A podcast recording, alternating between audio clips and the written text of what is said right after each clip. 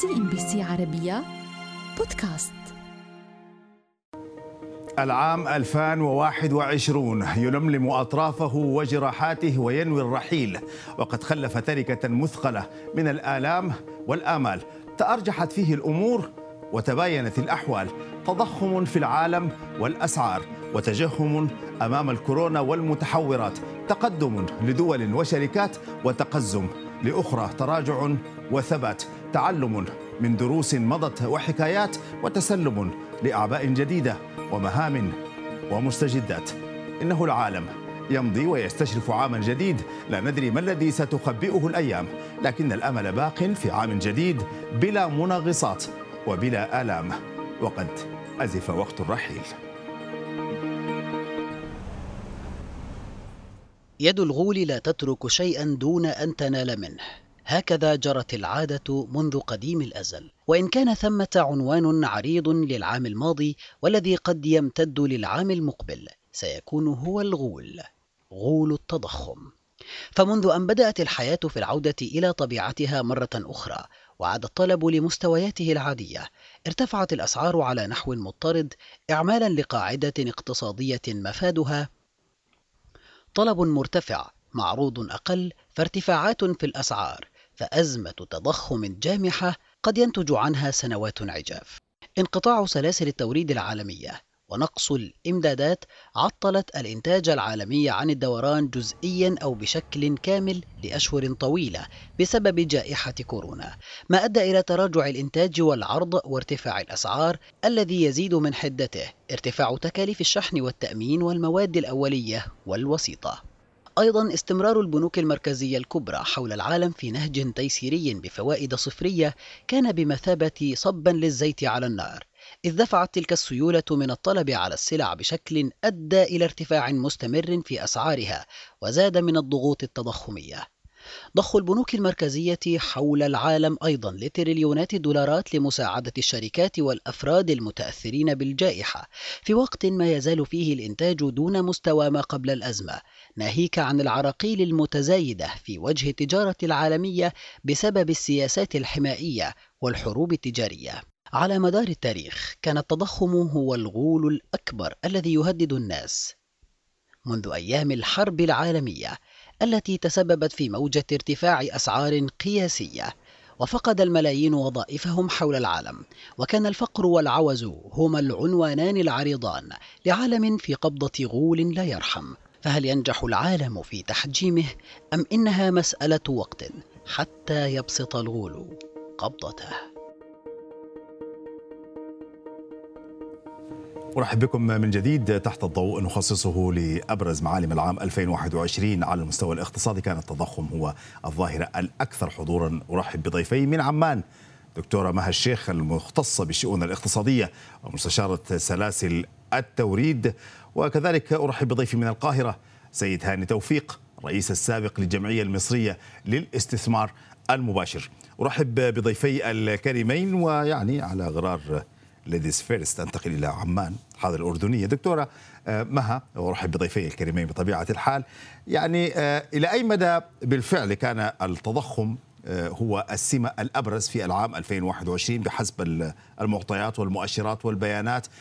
ما الذي تسبب في ذلك من الدرجة الأولى في تقديرك؟ السلام عليكم. شكرا لكم على هذه الاستضافة CNBC عربية وسيد الطيب. اليوم إحنا بنحكي عن أبرز الأزمات اللي اللي حدثت في عام 2021 وهي الأزمات أصلا مستمرة حتى آه، بداية العام الجديد 2022 آه، أحد أبرز الأزمات اللي حدثت معنا اللي هي ارتفاع أسعار الطاقة والغذاء. صار عندنا إحنا اضطرابات مناخية في الغذاء، اضطرابات في النفط، اضطرابات في الغاز الطبيعي، آه، أصبح لدينا تضخم في الأسعار آه، خصوصا في أسعار الفائدة، آه، أصبح لدينا أيضا مشاكل في سلاسل التوريد، أبرز الملامح الاقتصادية في 2021 اللي كانت هي سبب إنه حدث لدينا التضخم إنه تحول لدينا الاستهلاك آه، من الاستهلاك الخدماتي إلى الاستهلاك السلع. المشكلة إحنا اللي بدأت عندنا إنه أصبح العالم ينظر إلى شراء السلع بشكل دائم. أنا بدي سلع تبقى عندي إلى أكثر من ثلاث سنوات. مع بداية الجائحة ب 2020 رح نلاقي إنه 2021 2022 هي تحول تدريجي للآثار كورونا. آه، صار عندنا ارتفاع في معدل شراء السلع. آه، في يعني إحنا بنحاول دائما مع اقتصاديا نحول اقتصادنا إلى اقتصاد مرن آه، ما بين العرض والطلب ولكن أصبح لدينا زيادة كبيرة نعم. في العرض في الطلب. وأثر على أثر على ذلك إنه صار أصبح هنالك زيادة وارتفاع في الأسعار. صحيح. نعم جيد. أه، سأعود إليك لكن اسمح لي أن أنتقل إلى ضيفي في القاهرة السيد هاني توفيق رئيس السابق للجمعية المصرية للاستثمار المباشر. أه، سيد هاني يعني أه، حدث ما حدث والتضخم أصبح سمة مميزة في العالم. دعني أتحدث عن اختلاف التضخم من إقليم وكيان ومنطقة إلى أخرى. يعني التضخم في آسيا ليس هو بذات الأسباب والتأثيرات في أمريكا. التضخم في منطقتنا العربية أيضا أحيانا سلوك إنساني أكثر من أنه توجه اقتصادي. تمام آه، شوف يا صديقي العزيز آه، أنا تم استضافتي السنة اللي فاتت زي دلوقتي كده آه، وتم تقريبا أسئلتي بنفس الأسئلة وإجابتي كانت كالتالي وهي ما زالت سارية. دي مقدمة صغيرة بس علشان دايما تبقى واضحة في ذهننا وإحنا بنتكلم. أنت لا تستطيع أن تحصر خسائرك ولا تتوقع برد فعلك وأنت في وسط الزلزال يعني إذا لا قدر الله أنت قاعد في مبنى وحصل فيه زلزال ما ينفعش نقعد نتكلم على الشكل إيه المرتقب وهيحصل إيه بدقة إلا لما الزلزال ينتهي تماما ونبتدي نشوف نحصر خسائرنا ونشوف ردود أفعالنا. فال ال إحنا في وسط زلزال وبالتالي إحنا هنجتهد حاليا بس لازم أحط العبارة التحذيرية دي في الأول إنه آه، الصورة غير واضحة تماما والنهارده في 180 ألف أو 200 ألف حالة جديدة في أمريكا في 100 في حوالي 100 في آه، إنجلترا آه، في بلاد بتقفل تاني وبنرجع تاني كأننا لسه في أوائل العشرين سنه 20 في بلاد بتقفل في بترول بينخفض في طلب بيقل. وبالتالي آه، آه، لسه بدري قوي على ما نقدر نطلع بأرقام أو بنتائج أو بمؤشرات لها معامل ثقة آه، يعني محترم. نعم. بالنسبة للسؤال بتاع حضرتك طبعا التضخم في بلاد ال ال أو أو حجم المأساة من ناحية التضخم أو التضخم الركودي كمان الستاكفليشن اللي هيبقى موجود ده ممكن يبقى موجود في الدول الأقل آه، ثراء أو الأكثر فقرا زي أفريقيا لأن التضخم بتاعها تضخم مستورد. أنت النهارده في بلد زي مصر أنت بتستورد 70% من احتياجاتك. ضمن القمح اللي كنت بتس... آه، آه، تكلفة نقله 1000 دولار بقت 10000 دولار. لأنك أنت كل موادك الخام وكل احتياجاتك 70% منها مستورد وبالتالي التضخم في مصر مستورد. آه، عكس الدول الأخرى الأكثر تقدما واللي عندها آه، آه، وفرة من اللقاح كمان. فدي هتبقى طلوعها من الأزمة.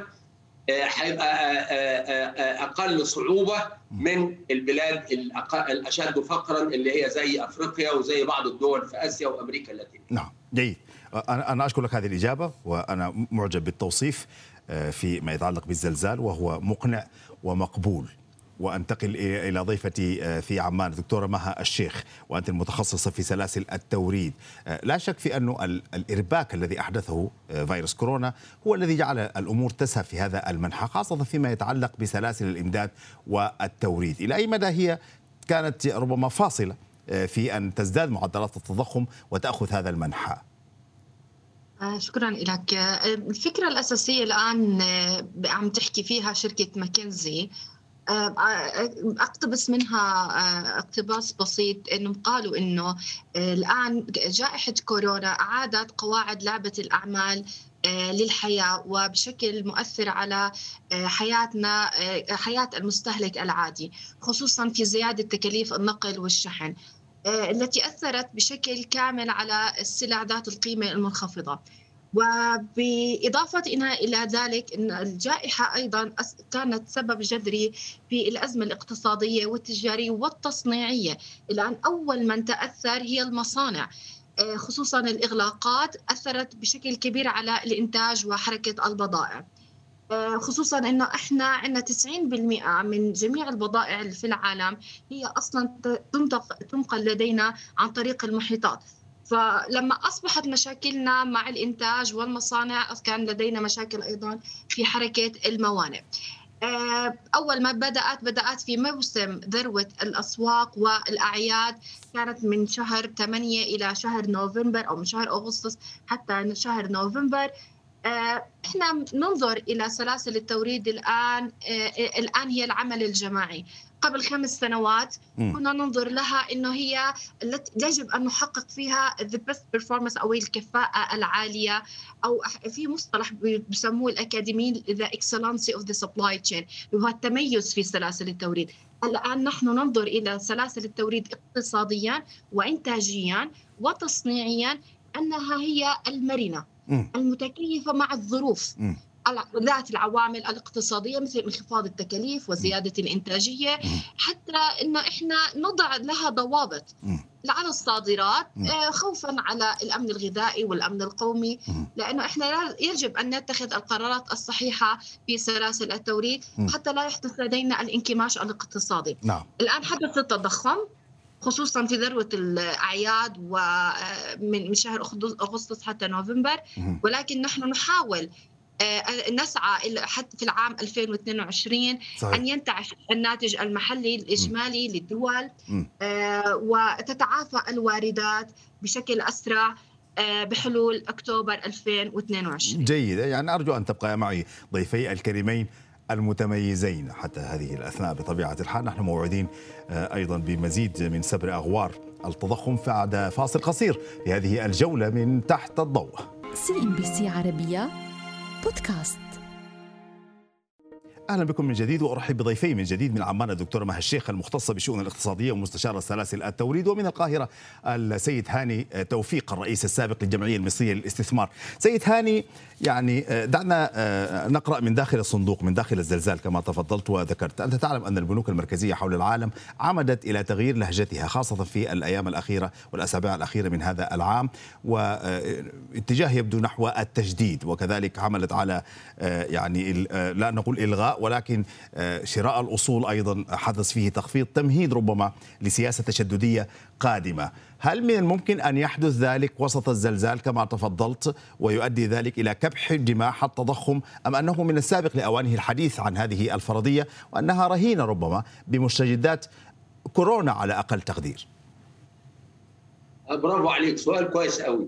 وده كمان أحد النقاط الخلاف اللي بين مجموعة كبيرة من الاقتصاديين ومنهم الدكتور محمد العريان وآخرين وبين جيروم باول آه، اللي هو رئيس البنك الفدرالي الأمريكي.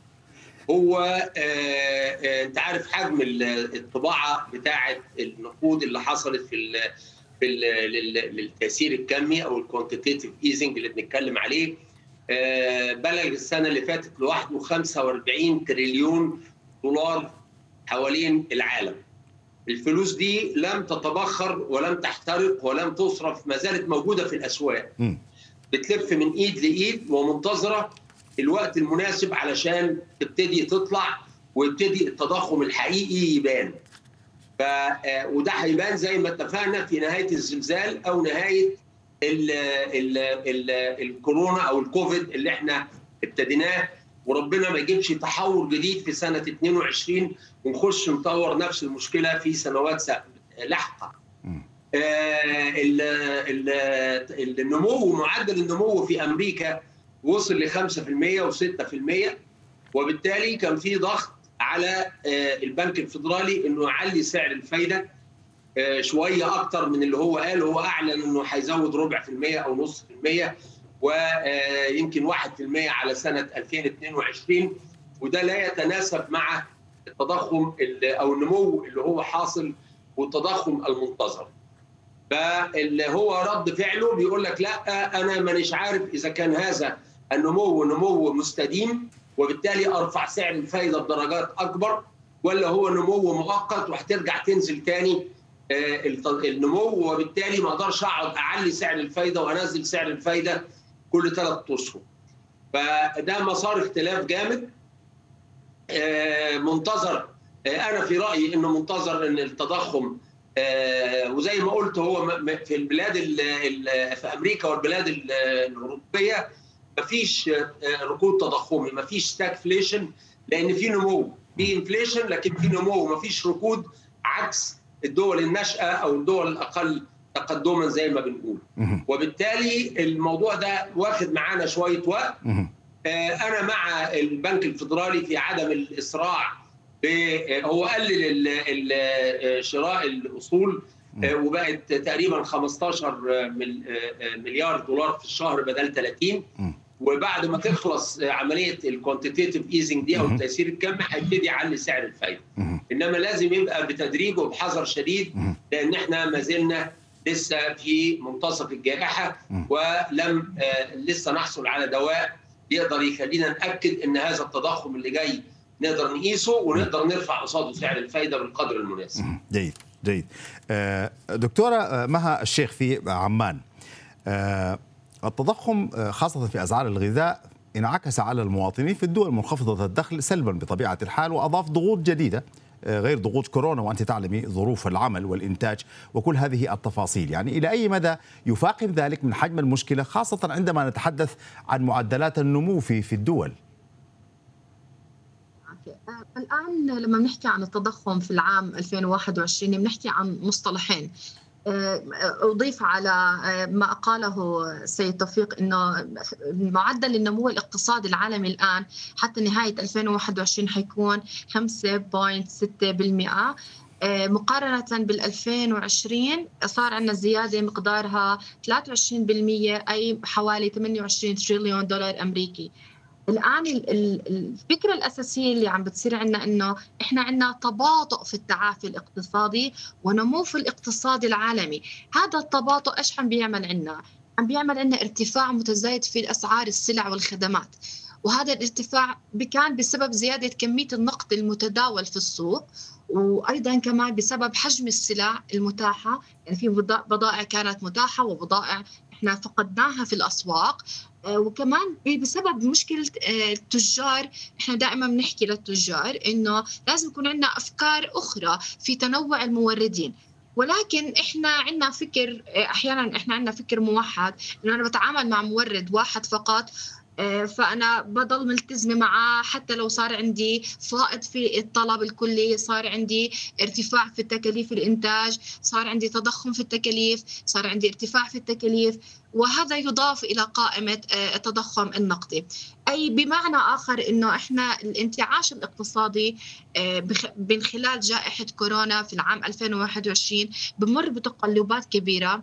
غير متوقعة الطلب غير متوقع وأهم ما يميز سلاسل التوريد الآن اقتصاديا وإحنا لازم نركز كأكاديميين وإقتصاديين على تعليم الأجيال وعلى تعليم التجار بشكل أوسع على فكرة تنبؤ بالطلب. الآن إحنا لدينا يمكن في الوطن العربي أفكار أنا مثلا بشتري حاويات بمعدل معين في السنة م. الآن تغير. في العالم لا الآن عم بدوروا على التنبؤ بسبب اضطرابات في الشبكات اللوجستية والزيادات غير المسبوقة في تكاليف الشحن. هذا أثر على مراكز سلاسل التوريد العالمية. أثر على انقطاع توريد البضائع إلى دول العالم النامية توريدها إلى أمريكا أكثر يعني صحيح. معظم الدراسات الآن والمقالات نعم. الحديثة عم بتحكي إنه الاقتصاد الأمريكي انتعش بشكل أكبر نعم. من اقتصاد الصين صحيح. واقتصاد العالم بشكل واسع نعم صحيح شكرا على هذه الإجابة شكرا سيد هاني يعني دعنا نتحدث الحكومات والدول خاصة في المناطق ال ال الأقل دخلا عمدت إلى الاستدانة حتى تستطيع أن توفق هذه الأوضاع. وبالتالي ازداد الدين العام قياسا على الناتج المحلي الإجمالي. يعني ما هي خطورة هكذا خطوة؟ قياسا على خدمة الدين نفسه في ظل عدم وجود مغذيات من الممكن أن تحافظ على هذه الديون بشكل صحي وتقوم الدول بسدادها بشكل جيد دون الاستدانة هكذا الاستدانة. يعني هذه مخاطرة. آه سؤال برضو كويس قوي الحقيقة. الدين العالمي العالمي دلوقتي أصبح 300 تريليون دولار. بزيادة 116 تريليون دولار في السنتين اللي فاتوا لوحدهم. وده يعادل حوالي 400% من ال GDP أو من الناتج المحلي الإجمالي العالمي. دين لم يصل إليه العالم في أي وقت من الأوقات اللي إحنا شفناها في التاريخ المعاصر أو حتى التاريخ القديم. الدول اللي زي أمريكا أو زي الصين أو زي اليابان الدين العام بتاعها بيصل إلى 200% و250% من الناتج المحلي الاجمالي. إنما هذه الدول دول عندها إنتاج وعندها تصدير وعندها مرونة الانشطه الاقتصادية بتاعتها بحيث بتتحرك بسرعة وعندها ثروات كمان واحتياطيات ضخمة. نعم. المشكلة في الدول الناشئة اللي هي ال emerging markets اللي زي مصر وزي غانا وزي دول أفريقيا أغلبها معظمها ودول أمريكا اللاتينية النهارده الدين العام بتاعها أصبح يعادل تقريبا 100% من الناتج المحلي الإجمالي. آه وبيستهلك جزء كبير جدا من الإيراد بتاع الدولة. م. يعني جزء كبير جدا من إيرادات الدولة بتذهب لخدمة الدين م. السابق سواء محلي أو خارجي. آه سواء أقساط أو فوائد. الدين الداخلي بيبقى ما فيش فيه مشكلة إلى حد كبير لأنك أنت عندك المطبعة بتاعت البنك المركزي وبتقدر تشتغل على أساس في مرونة عندك. مشكلة الدول الناشئة أغلبها اللي كانت مدينة في الفترة اللي فاتت بالدين الخارجي واللي صادراتها لا تكفي لسداد ما عليها من ديون للدول الأخرى. وبالتالي في كلام النهارده كتير على مؤتمرات لإعفاء الدول الناشئة نعم. من جزء من هذه المديونيات زائد إن على هذه الدول أن تتحول إلى الاستثمار صحيح. لا يوجد إلا الاستثمار نعم. وإزالة معوقات الاستثمار وما أكثرها في الدول الناشئة نعم. واتجاه ناحية الإنتاج والتشغيل م. والتشغيل ده مهم جدا م. والتصدير كمان نعم أنا أنا أشكرك ضيفي ومحدثي من القاهرة السيد هاني توفيق رئيس السابق للجمعية المصرية للاستثمار المباشر ومن عمان الدكتورة مها الشيخ المختصة بالشؤون الاقتصادية ومستشارة سلاسل التوريد. شكرا جزيلا لكما. أثريتم الحوار. وشكرا لكم مشاهدي الكرام على طيب المتابعة لتحت الضوء. تحياتي والفريق العامل في هذا البرنامج. إلى اللقاء. CNBC عربية بودكاست.